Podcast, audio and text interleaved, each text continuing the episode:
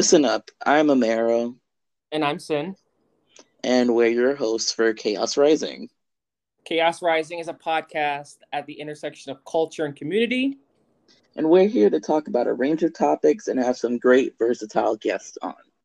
We might talk about culture for a couple episodes and then talk about astrology. And we'll have on writers and maybe even astrophysicists. Who knows? You'll find us here every Sunday, whether you like it or not. Put us on while you clean, while you drive, while you ponder life's infinite mysteries. So let's get it on with this week's episode. We've got somebody great for you guys today. Welcome to another episode, our wonderful and faithful listeners. We're glad you've joined us for another podcast episode, and we've got a special treat for you all. We're here today with Jorge Estevez, so tell our listeners a little bit about yourself. Okay, well, hello everyone. First of all, I want to thank both of you for having me on. My name is Jorge Estevez. I am originally from the Dominican Republic. I came to this country when I was about 5 years old. I worked at the Smithsonian National Museum of the American Indian for 25 years. I just recently retired from there. And I am presently the casike, which is, I guess you would call it a chief of the Higüayagua Taino tribe. And we are pan-Caribbean in scope. And that's just a little bit about myself. That's pretty impressive. I'm Dominican too, so that's awesome. I love that. Okay. Excellent.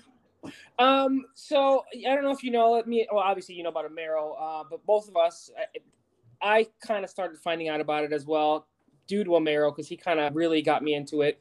I found out, I'm assuming or suspecting that I also have a little heritage in the Taíno people, as well as Amaro having that. So Cacique, can you tell our listeners about who the Taíno were? Okay, so I think that it's important to keep into perspective that.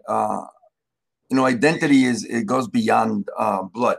Like for example, when I was working for the museum, we worked on this exhibit that became the first exhibit that actually highlighted Taínos as surviving rather than as extinct.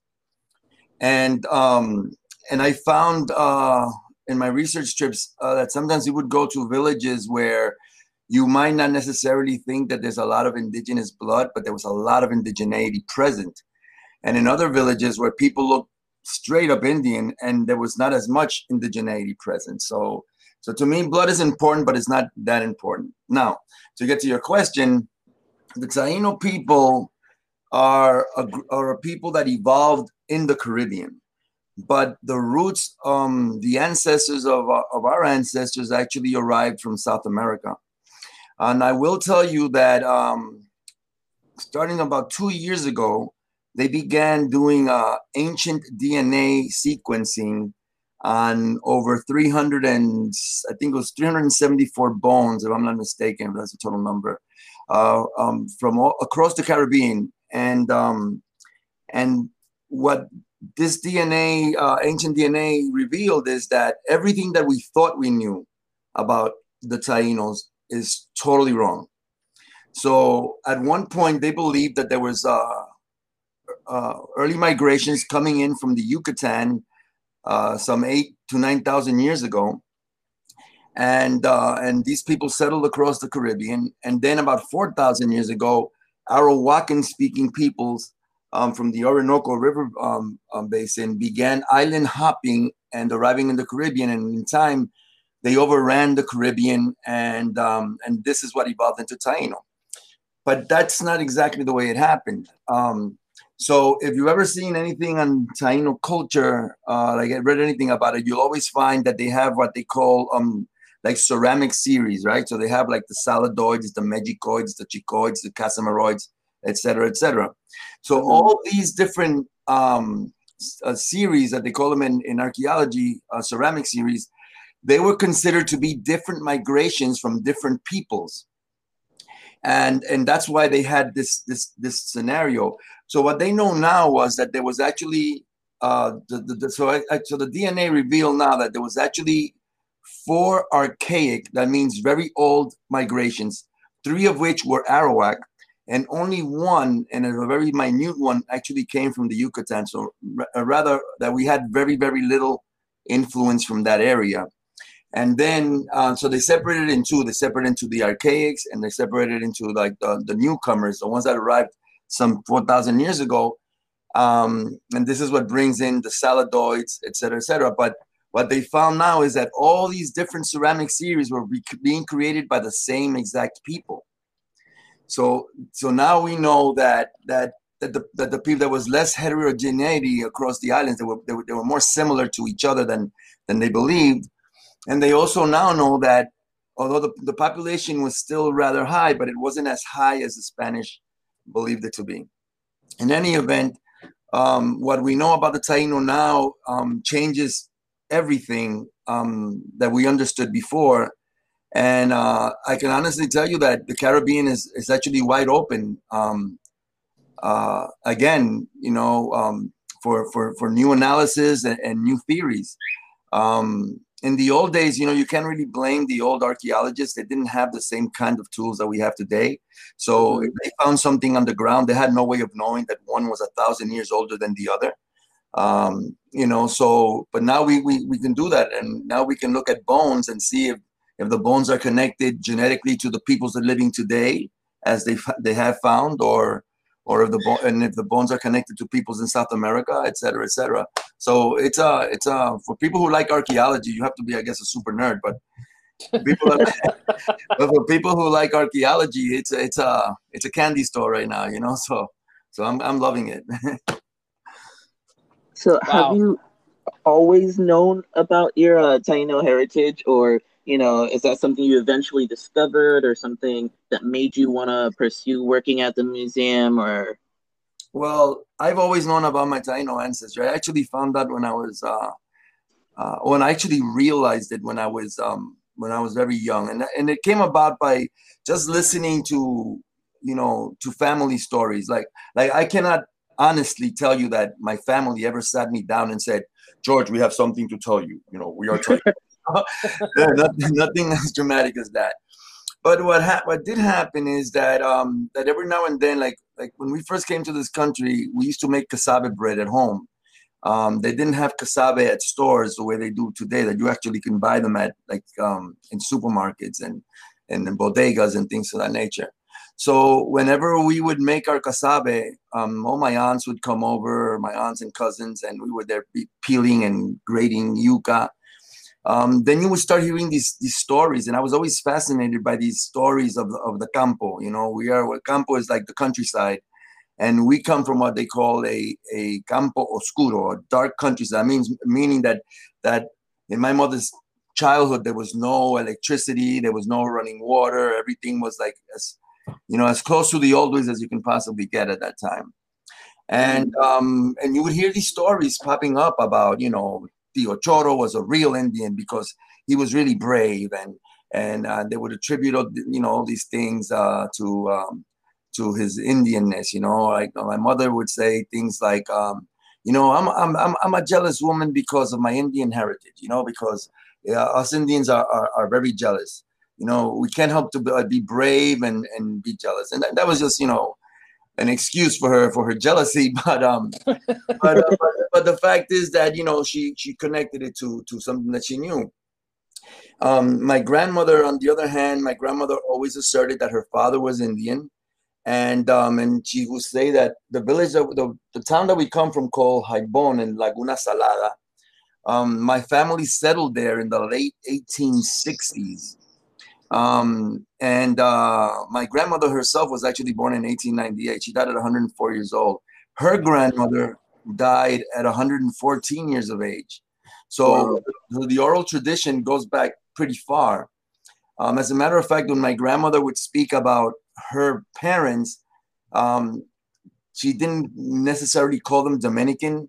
And I could never understand that, but then I realized that the Dominican Republic became Dominican Republic in 1844. So what identities people had before that, like as far as nationally, like were they Hispaniolas? I don't know. But my grandmother always referred to everybody as somos Cibaeño, you know, we're from the Cibao, and that was it. So that's how I came to know about Taíno, my Taíno heritage. Wow, because I've heard some of those things as well from, like, because my mom and my grandmother, my mom was born there, came here as a kid as well. So a lot of the things you were saying, it resonated with me. So yeah, I could see how things get passed down. What are your views, though, on the idea of blood quantum?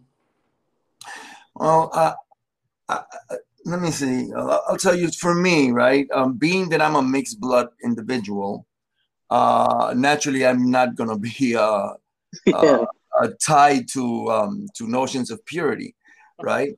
But I will say this, right? I think that when I started, like, really doing deep research, especially when the genetic thing came around, I realized that as a species, you know, the human species is not a pure species to begin with. So, you know, modern man is a mixture of Denisovan, Cro-Magnon man, Neanderthal man, and every couple of years they find a new genetic lineage to some other hominid that existed at some point in time. So my question is, if we are not a pure species, what on earth is a pure race, right? So I can't wrap my mind around, like, that notion. So I know that what does happen is that when a group of people are isolated from another group of people, in time they develop certain features, you know, because it tends to blend, you know. So, like, you've seen, like, in South America, some tribes that they're very little in number, and they've intermarried within themselves, and there's no genetic flow, so they begin to develop really strong features. They all look alike, you know, but actually that is not a good thing, you know, because it begins leading to a lot of, you know, birth defects. Humans need to have that influx of new genetic information, you know. But to be more specific to your question, to me, when I have to tackle these questions of racial purity and things like that, you know, blood quantum and so on, I look at it in this way, right? And this is just me. I'm not gonna blanket the whole Caribbean, but this is what it is for me. So for me is that people, if I come to this country, for example, right, in time I naturalize and I become a citizen, and then I meet an American citizen, right, and I marry her, and we have children, and now we have a bunch of little American citizens running around the house, and they grow up and they marry other Americans, and here we go. Now my grandchildren are American. This is how we become American, right? Because I immigrated here, and I intermarried into this place, et cetera, on this land. But in the Caribbean, they tell us that people came from outside, they married our women in our land, but we become them. Ooh. Become us, right? And I've always had a problem with that. So to me, if you, you know, we are a tripartite people, you know, we have, you know, blood coming from our Indian ancestors, our African ancestors, and our Spanish ancestors. And I always put the Spanish for last for obvious reasons, right? But I'm thinking that if they married into our bloodlines, so why didn't they become us, right? So I refuse to.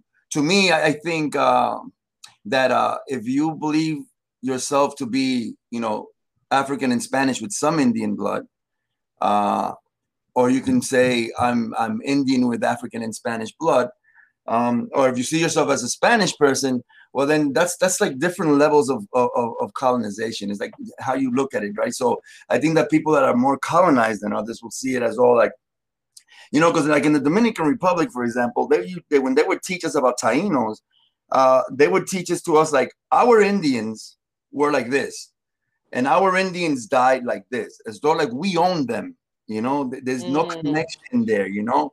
So that is like this a very colonial way of looking at it, you know. So for me, Taíno is something that's closer to me. It ties me to that land. My Indian blood, my Taíno blood tells me that I am not an immigrant to my own homeland, that I come from there. And if I'm doing a genetic study, you're going to find a part of me that has always been on that island across 9,000 years. I didn't begin with Spanish invasion. So that's my way of looking at it, you know. And of course, you know, when you ask me like, oh, well, what is a Taíno today? Well, a Taíno is a tripartite individual. We have Indian blood, we have African blood, and we have Spanish blood, you know. But that doesn't make you any less than other. I refuse to believe that you actually inherit pieces from everything. We are 100% of everything, you know. How you choose to identify is up to you. Identity is a personal issue, you know. So when a group of people, you're like for example, the Lakota Indians are not Lakota because we call them Lakota. They're Lakota because that's how they identify. That's their identity, you know. They don't need us to validate their Lakota-ness. So that's the way it is for me with Taíno, you know. Like, we are Taíno, we identify with this, and we don't need validation from other people, you know. So anyway, as you can see, I'm very passionate about this. No, that's great. That's great. That's really helpful for me in particular, because every other week or so, I go through this phase where I'm feeling like, oh man, I'm not Taíno enough. I can't really like say that I am. And it's so weird. I think you posted a picture of some of your family members the other day, and they look exactly like my mom. And I was like, okay, there I go. I'm good. I'm fine. I hear you. Yeah, I hear you. Let me tell you, you know, like when people do DNA studies, you know, and they'll go like, oh wow, look, I got my DNA back, and oh man, I'm only 5% Taíno. They don't realize how much that really is, right? Because a DNA study, most of them, I think now they're going back a little further, but most DNA studies go back 5 generations, okay? In 5 generations, which is roughly 120 to 140 years, a single individual, yourself, has exactly 64 ancestors across those 5 generations. You get 32 from your mother, and you get 32 from your father, right? Because there's your mother, and then she has her parents, that's 2 more, et cetera, et cetera. And when you go all the way 5 generations, you actually have 64, okay? Now, if only one of those in 5 generations was a full-blooded Indian, you could not possibly get 5% Indian blood, because that it would have been washed away. Because you have 63 other, you know, individuals with 100% of whatever they were, and it would wash it all out. So if you have 5%, that means that you must have had a lot of Indian ancestors across 5 generations, you know, at least 10, you know. I mean, I don't know what the exact numbers are, but I know that it's not one. Now, if let's say you were, if 5 generations ago you were, you know, let's say like Hitler was your ancestor 5 generations ago, people would still say that you were related to him, right? So you can't say that we're not Taíno because we have that little bit of Indian blood. And then the biggest thing I think to take away from this is that according to the Spanish accounts, our ancestors completely disappeared from the face of the planet almost 20 generations ago. So if we still had full-blooded ancestors 5 generations ago, where was the extinction?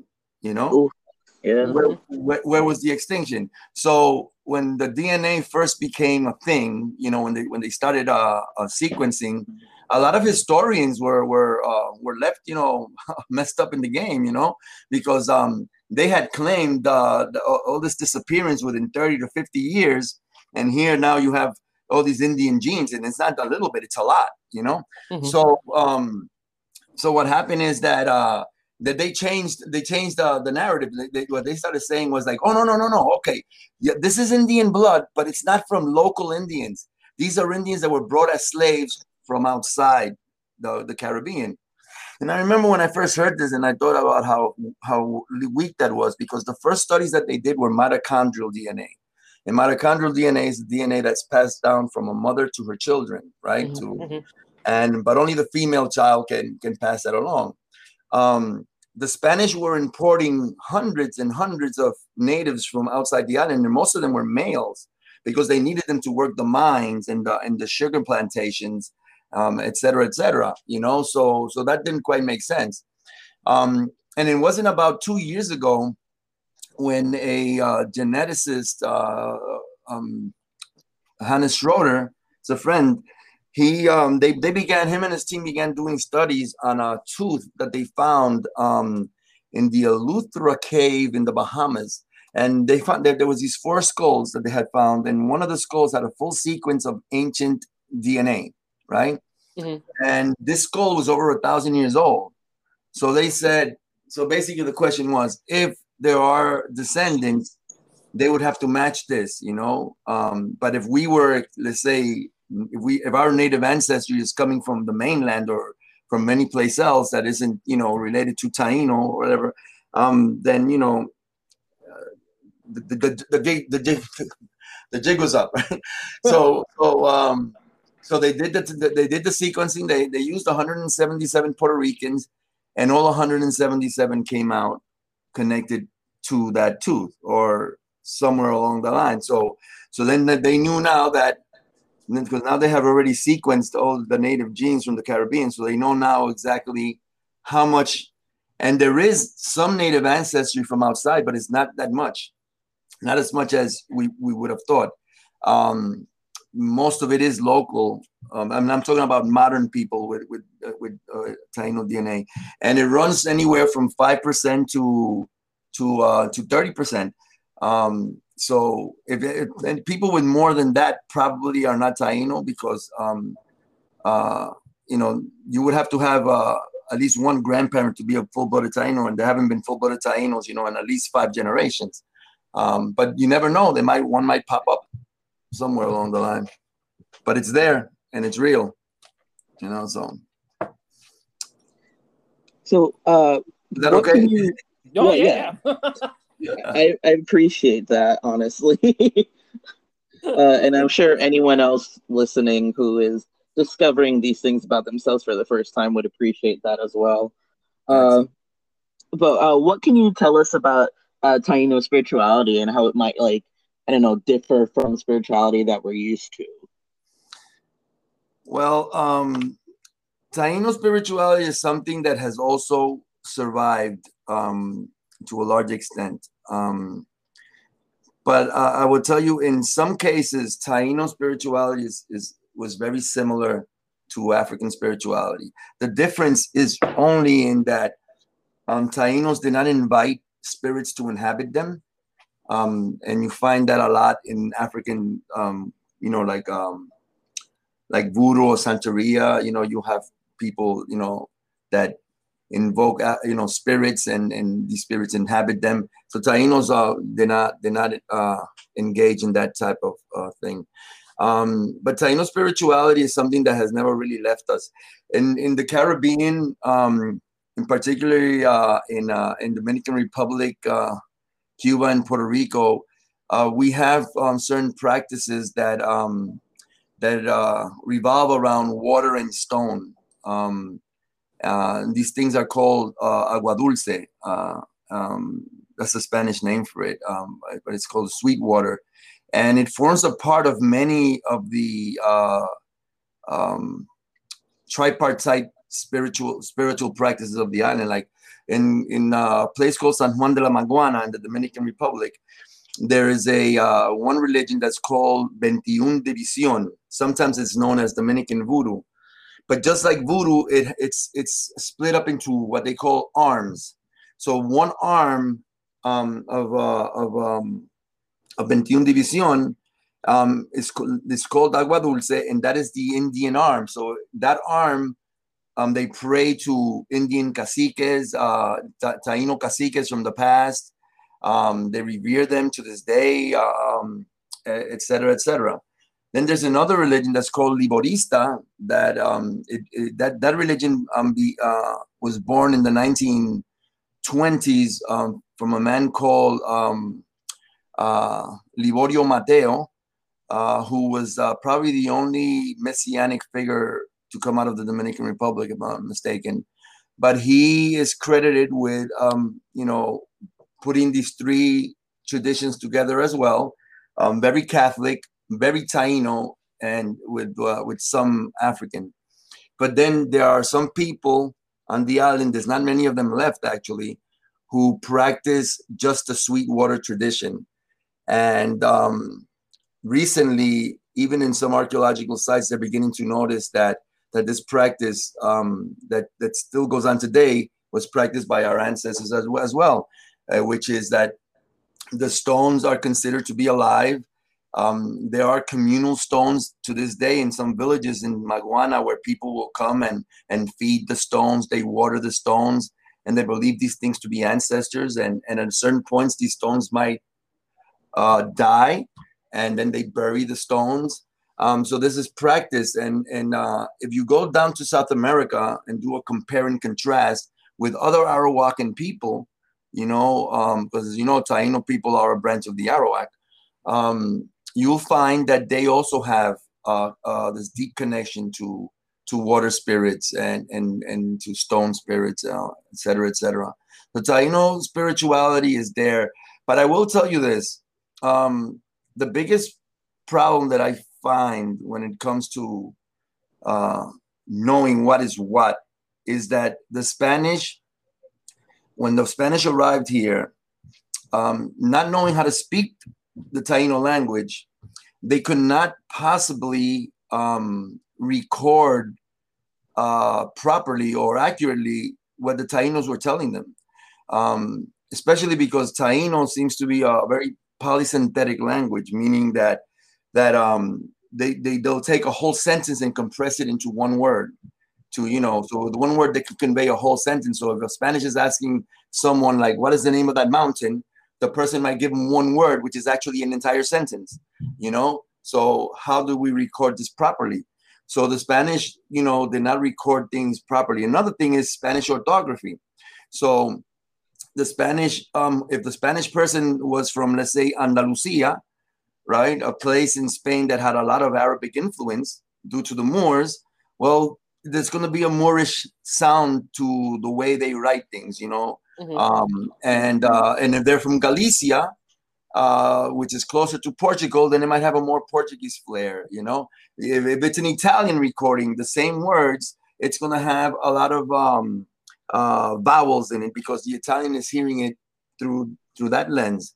So because of that, when you look at Taíno words, you find that they are not spelled as they should have been to give them the proper annotations and all that. So that is the problem with a lot of what we know about Taíno spirituality coming from what the Spanish recorded. The person who recorded all the Taíno spiritual traditions was a man called Fray Ramon Pané. And Pané was a person who, he was not an ethnographer. He was a priest that was not very well educated. And he literally wrote all Taíno creation stories and Taíno stories dealing with spirituality. He wrote them on about 9 pieces of paper. And he had to write them sometimes 2 or 3 stories on one piece of paper by twisting the paper around because he didn't have enough resources to do his work.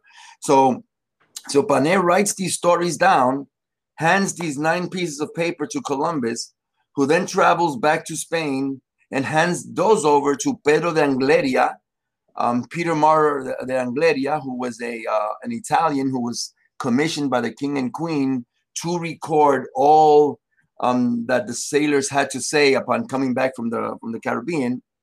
And Peter de Angleria reads the manuscript, Pané's manuscript. He copies some of it down and he puts it away. And this is now put away until 1890. Wow. And then in 1890, the papers by now, they're all stuck together. The guy was writing, and even Pané himself says, I don't know if I'm recording this accurately because these people do not speak linearly. I don't know if the first story is the last or the last story is the first. So when the Taíno movement began, a lot of people didn't know this. So when they read the the now published works of Pané, they believe that to be, you know, like the Taíno Bible almost, right? Mm-hmm. Without understanding that Pané was very flawed and everything that he wrote there was probably wrong. So a lot of our stories were lost, you know, but a lot of them can actually be recaptured because our relatives in South America had very similar stories, you know, and that's where we're at with that now. You know, now what we're doing is trying to decipher, and by comparing, contrasting with stories from South America. There's a lot of overlap in some. In some, there is none. But there is nothing accurate, unfortunately, about what's been recorded about Taíno spirituality. Wow, that's sad. Yeah, it is. So the Higüayagua was started to be a tribe that's more inclusive to the entire Caribbean instead of just like singular islands, which we appreciate that. What made that inclusion so important to you? Well, I'm Dominican. My wife is Puerto Rican, and she was not having it. Just kidding.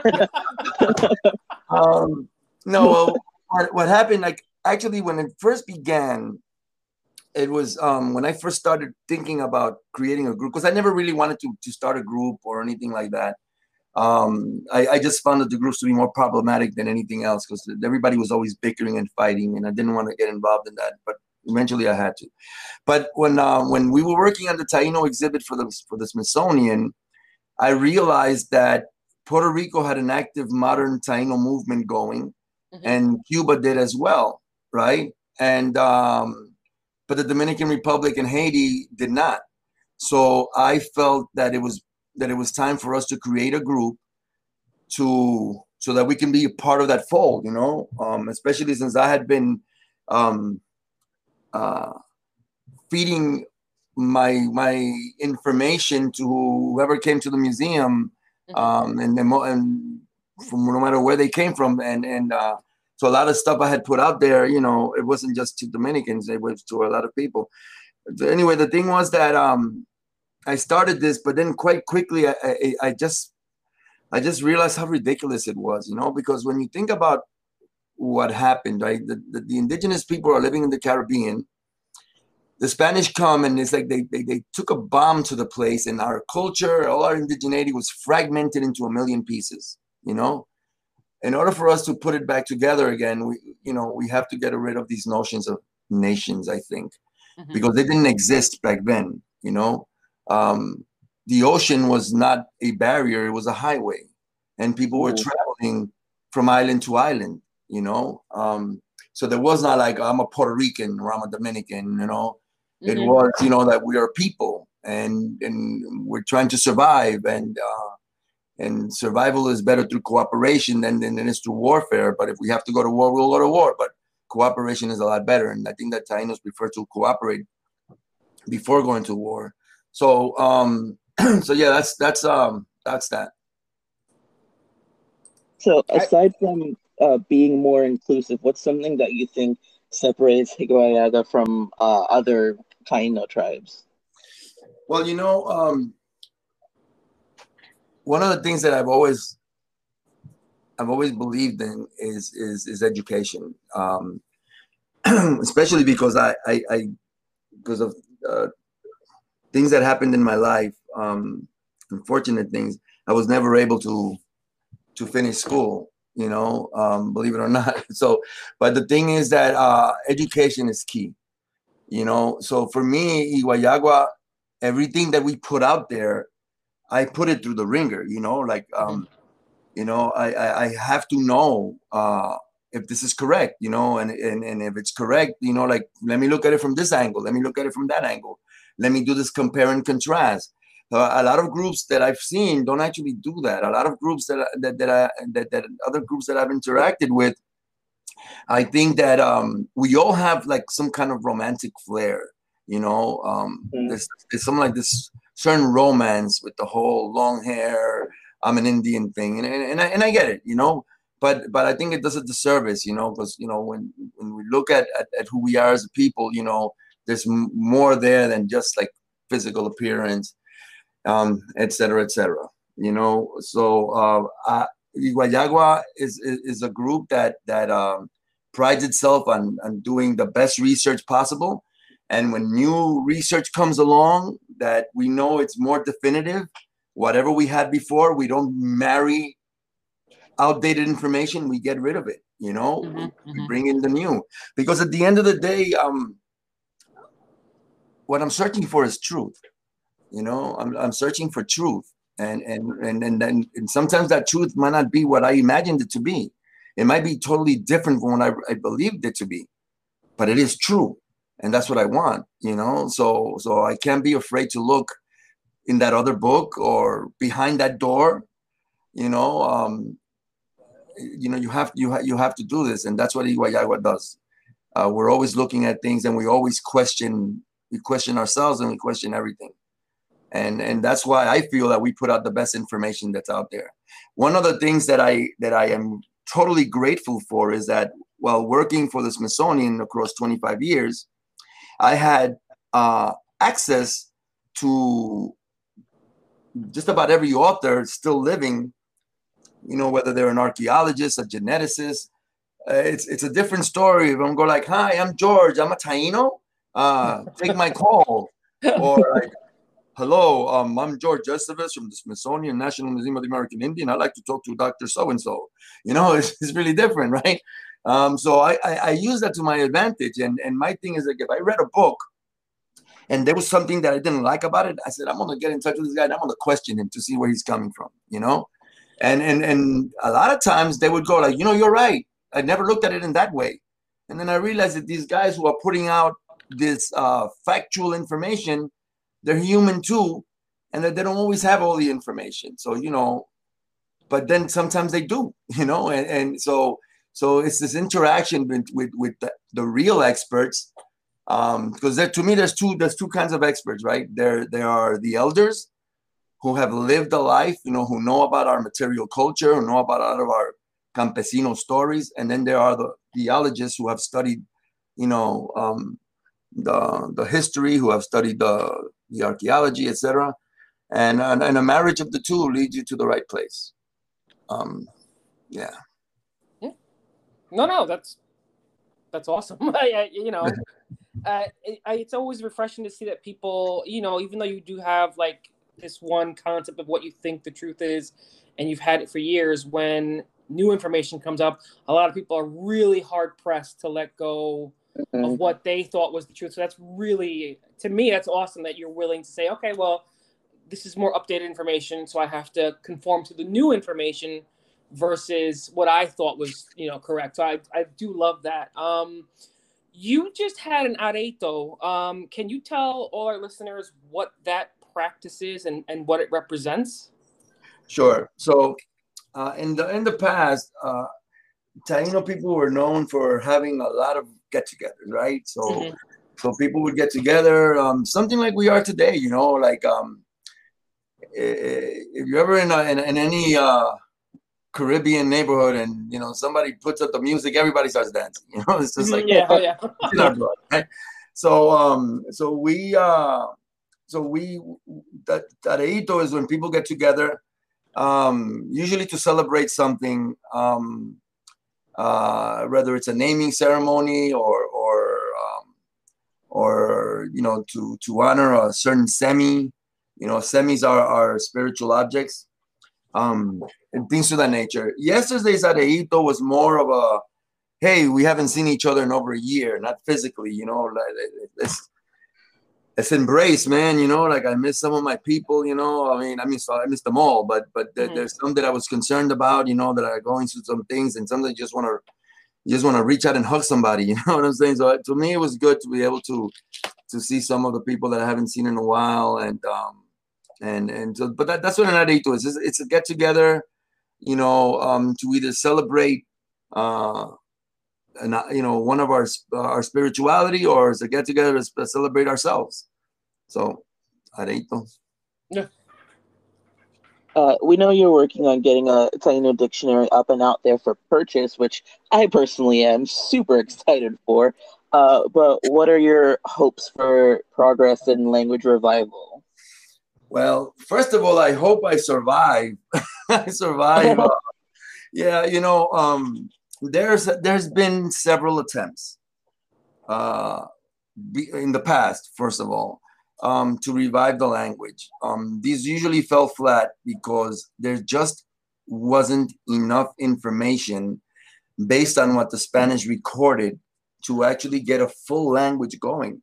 The Spanish recorded things like place names, you know, toponyms, right?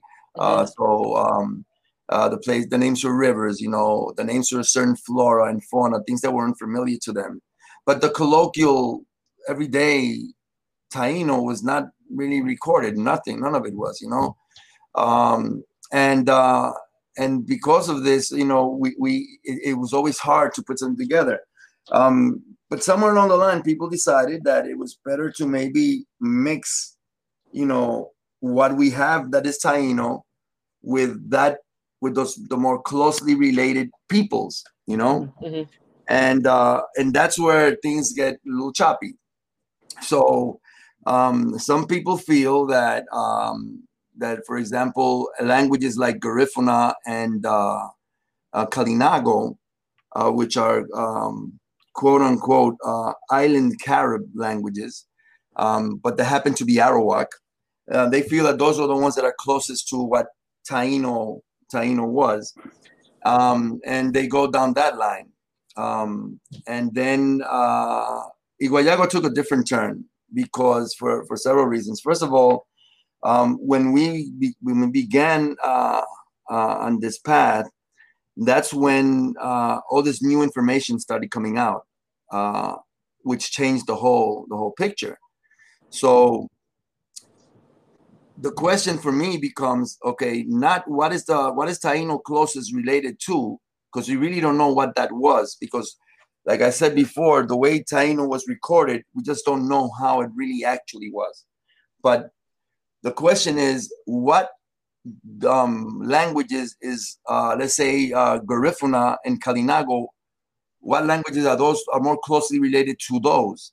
And that those languages are languages like Lokono and Wayuu, which are, to me, like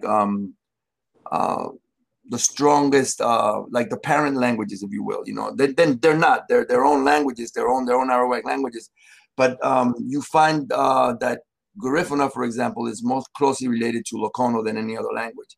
But here's the dilemma that I faced. Right, I faced this. I said, I am trying to find cognates between the old Taíno language, which was 100% Arawak, mm-hmm.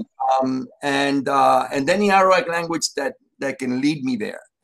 Garifuna itself is only 45% Arawak, right? Mm-hmm. Okay. But Lokono is 100% Arawak.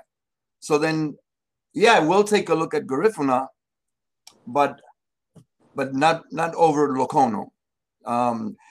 Some people would tend to think, so you're discriminating against Garifuna because a lot of Garifuna people are more black in appearance, and that to me is just plain nonsense. I actually believe that Garifuna is probably the most beautiful of all the Arawak languages.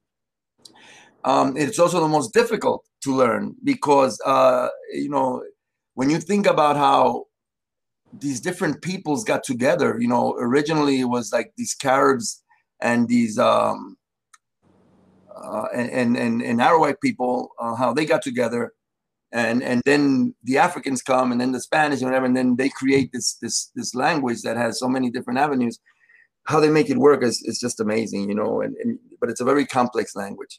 So we took that route, and our book is basically one where we decided several things. First of all, if we borrow from other languages to create our own new version, it's never going to be a revival of the old language, because we don't know what that was, and it right. does the service for me to say we have the old Taíno language, we revived the ancient language, you know, from our ancestors, and that's just not true. Nobody can do that, not really. If we can do that, it would have been done a long time ago. And one thing that a lot of people don't know is that. And this is a question that was asked to me recently. Somebody asked me recently, a linguist friend of mine asked me, he said, George, how many linguists do you think have ever worked on the Taíno language?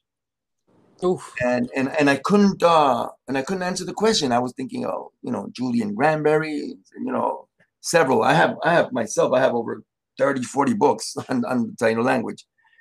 And I said, I don't know, maybe 5 or 6. And he goes, none. No linguist has ever worked on the Taino language, because the Taino language is considered a dead language. Now, Irving Rouse, who was probably the father of Caribbean archaeology, you know, he had asked a man called Douglas Taylor, who had done a lot of extensive work on Kalinago, Island Carib, to look at Taino words to try to decipher them. And that's actually the only work that was ever done. But nobody ever sat there and looked at all our words and try to figure those out. So how could you say that you have, you know, you're going to revive the ancient language, you know? So just to be a little bit more transparent and more truthful, I favor saying we have created a new Taino language, a new Arawakan language. One of the things that I learned by speaking to some of our my linguist friends, like a friend of mine called Alexandra Eichenveld. She's a brilliant, brilliant woman. She spoke to me about something that this phenomena, you know, to me it is it's called a nested identity, right? So there's several people in South America. For example, the Huayhuay Indians of South America. These are really new tribes that came into existence in the last 120 years or so. And when she told me about this, I was like, how could this be, you know? And then she says that, you know, the rubber trappers, for example, and this is actually in one of her books, but the rubber trappers in Brazil, they were capturing Indians from different tribes and putting them together to live in these little makeshift villages and have them out there, you know, slaving, trapping rubber. And within a generation or two, they begin speaking a mixture of all the languages that are there, you know? Mm. But when you ask them, who are you? They'll always say, well, my mother was this, my father was that, you know, because they're still tied to that identity. But by the third generation, let's say, they're no longer seeing themselves as those other people. Now they're this new people with their own new language, right? So I said to myself, what would happen? What would have happened if the Spaniards had never come to the Caribbean? The influx of more Arawak people would have changed the language even more drastically than when the Spanish arrived. The Arawak language, the Taino language back then was already a mixture of a lot of different Arawak languages. So it would have continued mixing. So that's what we did. What we did was that we took all the strongest, more closely related Arawak languages, and we looked for all the words that are more closely related, words that have a lot of root words that are very similar. And from there, we pulled out some 25,000 words. And that's how we created our dictionary. And that's the short version of the answer for your question. So what, for you, what is the future of the tribe itself look like to you? I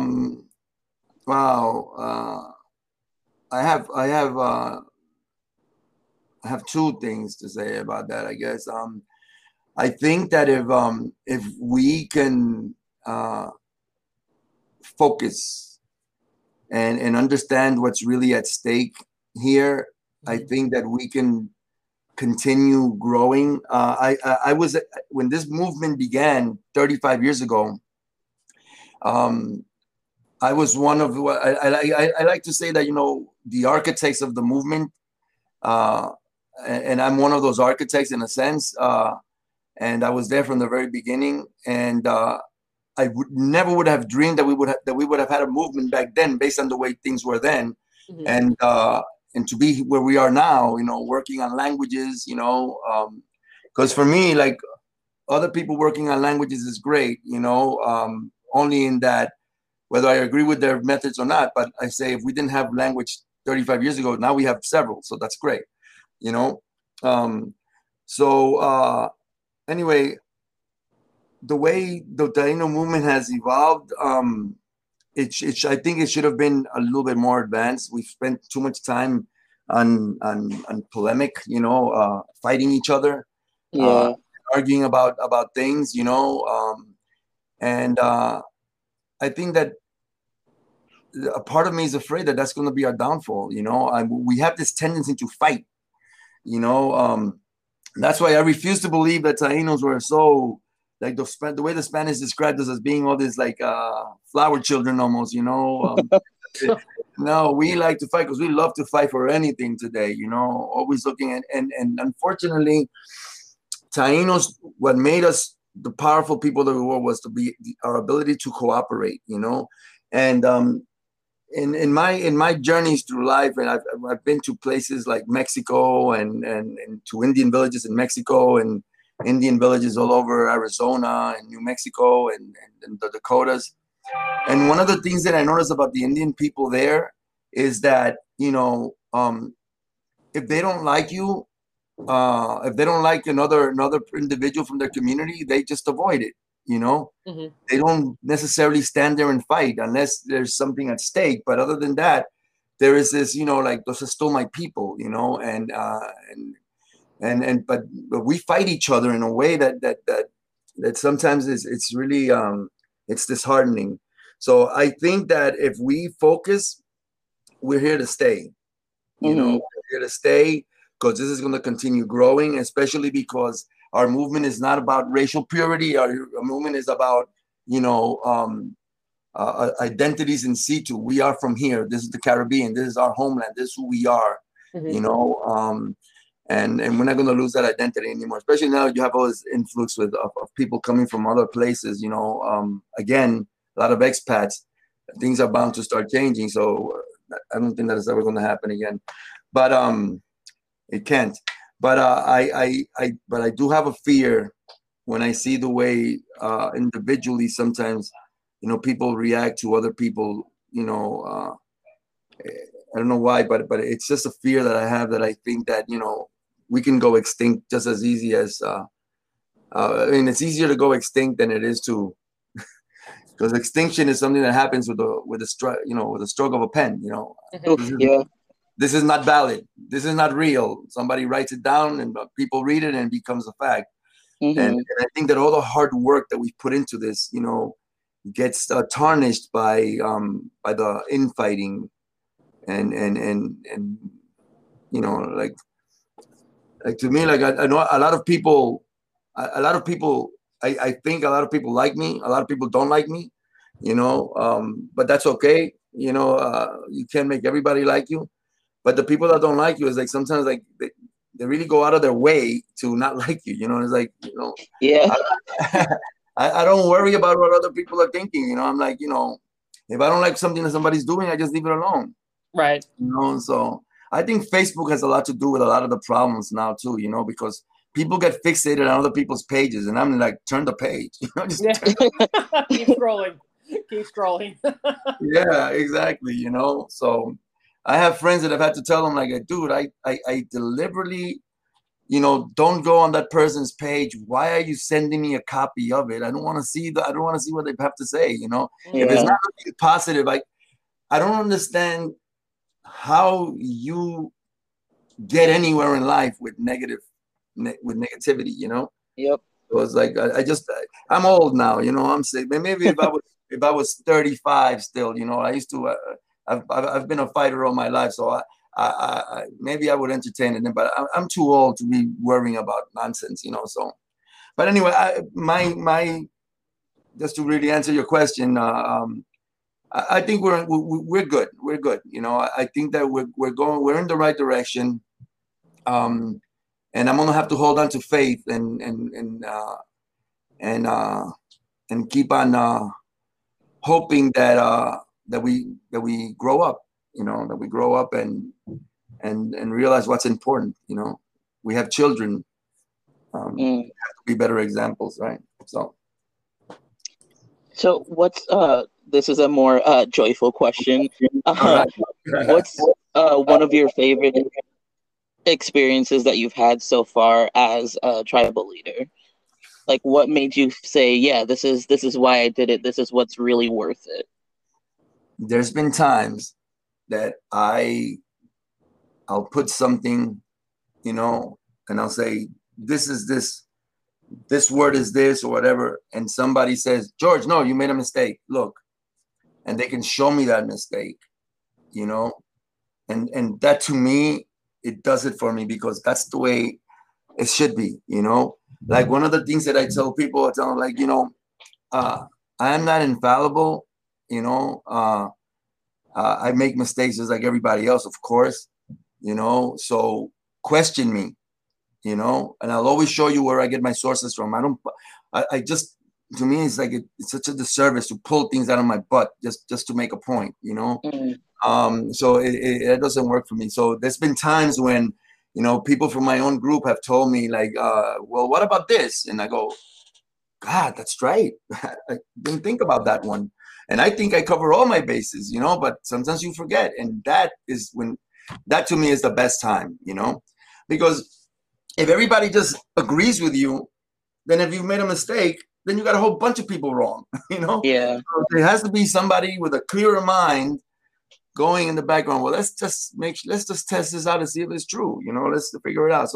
So I've surrounded myself with a lot of people that will always question, you know, and I like that. That to me does it. That's my best. That's my best experience. Other than the fact that I'm actually surrounded by people that I care about, that I love, and that they all are on the same path together with me. So, yeah. No, that's great. That's amazing. George, thank you so much for speaking with us today. If our listeners wanted to learn more about the Taíno and the Higüayagua tribe, can you recommend any books, websites where, you know, we can tell people, look, go here, get the information? Because I'm a big firm believer that, like what you were saying, in order for the tribe to survive, you have to have more people on aboard, you know, learning about, you know, the culture, you know, the people, everything. So is there any books you recommend or like websites? Well, the best book on Taíno, I haven't written it yet, so I can't recommend that one yet. I haven't even worked on the title. But like we have a website, which is actually going to be revamped pretty soon. I can send you that link. Mm-hmm. But as far as books are concerned, there's this one book that's called The Origins of Taíno Culture by Taínan Culture by Sven Loven. The information is a little outdated, but it's a fantastic book, I think, for people who are just learning about this, because it's very Caribbean wide, and it's one of the best books I've ever. I actually used to call it the Bible. Mm-hmm. Yeah, you know, but it depends on the subject too, you know, like when it comes to archaeology, I would say books by Antonio Corret, books by, what's his name, Jose Oliver from Puerto Rico, another Puerto Rican, he's fantastic writer. I could actually send you a list, you know. Yeah, that'd be great. Yeah, and if you want, I was actually in the process right now of putting together this this folder with over, I'd say, 400 PDFs, full of a lot of, again, this is just for the nerds out there, but a lot of wonderful nerdy food, you know, to read. Of course. I can send it to you, and you can distribute it as you please. Oh yeah, that would be amazing. Yeah, absolutely. Well, thank you so much. As Sin said, thank you so much for taking the time to speak with us today. Honestly, when I emailed you, I did not expect you to say yes. And then when you did, we were both just like, oh my God. So, you know, it was lovely hearing you speak to, you know, the past, the present, and the future. And, you know, I hope you have a great rest of your day. Thank you so much. It was wonderful speaking with you guys. Thank you for your questions. It was an honor, and I had a good time. This was my first podcast, right? Oh, yeah. Nice. Yeah, yeah. This is my first one, and I survived, man. It was good, you know. Thank you so much. I appreciate it. All right, guys. Have a wonderful day yourselves. Oh, thank you. Make sure you guys keep an eye out for us on Twitter at Chaos P Rising. Oh, also on TikTok. And if I'm not mistaken, Tumblr now? No. No, not okay. There we go. That's what I get for talking. But yeah, just keep an eye out for us on Twitter. Have a good one, guys. Take care.